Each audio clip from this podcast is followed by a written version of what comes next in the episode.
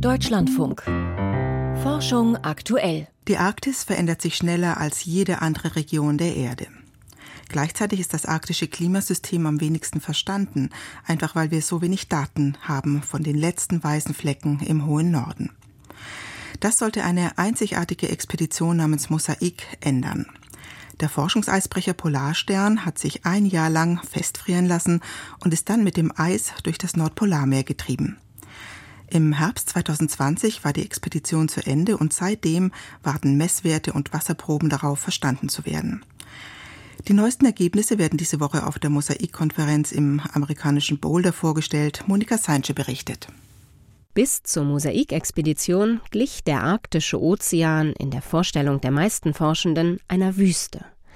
In dem vom Meereis bedeckten, ein halbes Jahr stockdunklen Wasser könne nicht viel Leben möglich sein, vermuteten die Ökologen. Trotzdem gingen die Expeditionsteilnehmer mit Langleinen und Kameras unter dem Eis auf die Suche und wurden fündig. Wir haben ja nicht nur die Fische da gefunden, sondern auch Tintenfische, die relativ groß sind. Das war was, was wir so nicht erwartet hatten. Seit dem Fund versuchen Hauke Flores vom Alfred Wegener Institut für Polar- und Meeresforschung in Bremerhaven und seine Kolleginnen herauszufinden, wo die Kabeljaue, Laternenfische und Schellfische hergekommen sind und wie sie im arktischen Ozean überleben können. Und die meisten scheinen aus einer Region von Nordnorwegen zu kommen. Die Kabeljau zum Teil vielleicht auch aus Spitzbergen oder aus der Barentssee. Das heißt, die hatten es nicht so furchtbar weit. Ob diese Fische schon immer da waren, beim Schellfisch würde ich das bezweifeln, weil wir wissen, dass der nicht gut Frost ab kann, dass der bei kalten Temperaturen nicht gut überlebt. Im Kabeljau ist das ein bisschen anders, da können wir es tatsächlich noch mit Sicherheit noch nicht sagen. Inzwischen haben die Forschenden aber den Mageninhalt der gefangenen Tiere untersucht und sind auf eine weitere Überraschung gestoßen. Im Atlantik leben Kabeljaue in relativ flachem Wasser und fressen hauptsächlich Borstenwürmer und Flohkrebse, die am Meeresboden leben. Der ist im arktischen Ozean aber mit seinen fast vier Kilometern Wassertiefe viel zu weit entfernt. Stattdessen waren die Mägen der Fische gefüllt mit Tieren, über die man im Nordpolarmeer bislang so gut wie nichts wusste.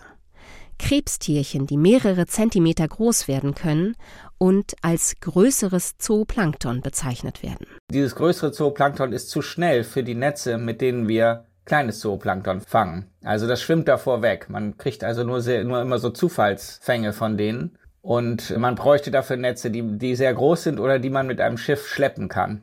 Und die kann man dort nicht einsetzen, wo alles gefroren ist, weil das Schiff einfach nicht den Bewegungsspielraum hat.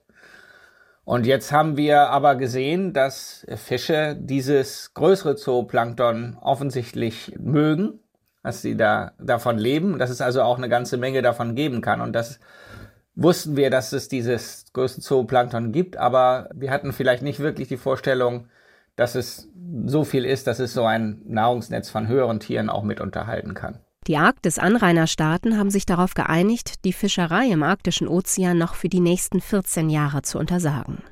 Bis die Wissenschaft genügend Informationen über das Ökosystem dort zusammengetragen hat für ein sinnvolles Management.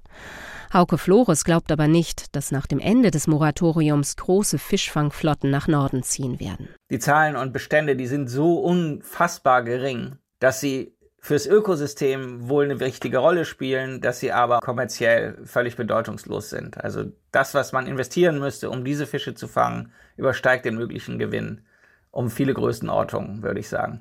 Eine ganz entscheidende Rolle für das Nahrungsnetz des arktischen Ozeans spielt das Meereis. Viele Kleinstlebewesen sitzen im Eis oder direkt darunter und versorgen die größeren Tiere mit Nahrung. David Clemens Sewell vom Nationalen Atmosphärenforschungszentrum der USA in Boulder hat während der Mosaikexpedition einen Prozess entdeckt, der dieses Zusammenspiel auf lange Sicht gefährden könnte.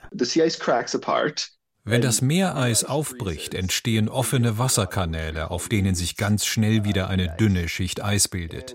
Und wir haben entdeckt, dass sich auf diesem dünnen, frischen Eis viel mehr Schnee sammelt als auf dem alten, dicken Eis. Generell liegt sehr wenig Schnee auf dem Meereis. Am Ende des Winters fanden wir gerade einmal 15 Zentimeter Schnee auf dickem Eis. Aber das junge Eis sammelt innerhalb seiner ersten Woche schon 8 Zentimeter. Das ist eine Menge. David Clemens Sewells Ergebnissen zufolge verfängt sich der Schnee unter anderem deshalb stärker auf dem jungen Eis, weil seine Oberfläche durch die beim Gefrieren austretende Salzlake klebriger ist als die des alten Eises. Schnee wirkt isolierend. Im Winter verhindert er, dass sich das Eis stark abkühlt und dicker wird, im Sommer schützt er es davor zu schmelzen. Der zusätzliche Schnee könnte also ein Verstärker in beide Richtungen sein. My personal feeling is that snow redistribution onto young ice will wir müssen das noch weiter untersuchen und modellieren, aber ich vermute, dass wir durch diesen Prozess Eis verlieren. Denn junges Eis verformt sich auch sehr leicht. Das heißt, es leidet durch die Schneedecke im Winter unter dem geringen Dickenwachstum. Wenn es sich dann aber verformt und zusammengedrückt wird, kann es im Sommer nicht mehr von der dickeren Schneedecke profitieren. Uh, dann könnte sich das Meereis im arktischen Ozean noch schneller zurückziehen als sowieso schon erwartet. Monika Seinsche von der Mosaikkonferenz mit neuen Erkenntnissen zur Arktis.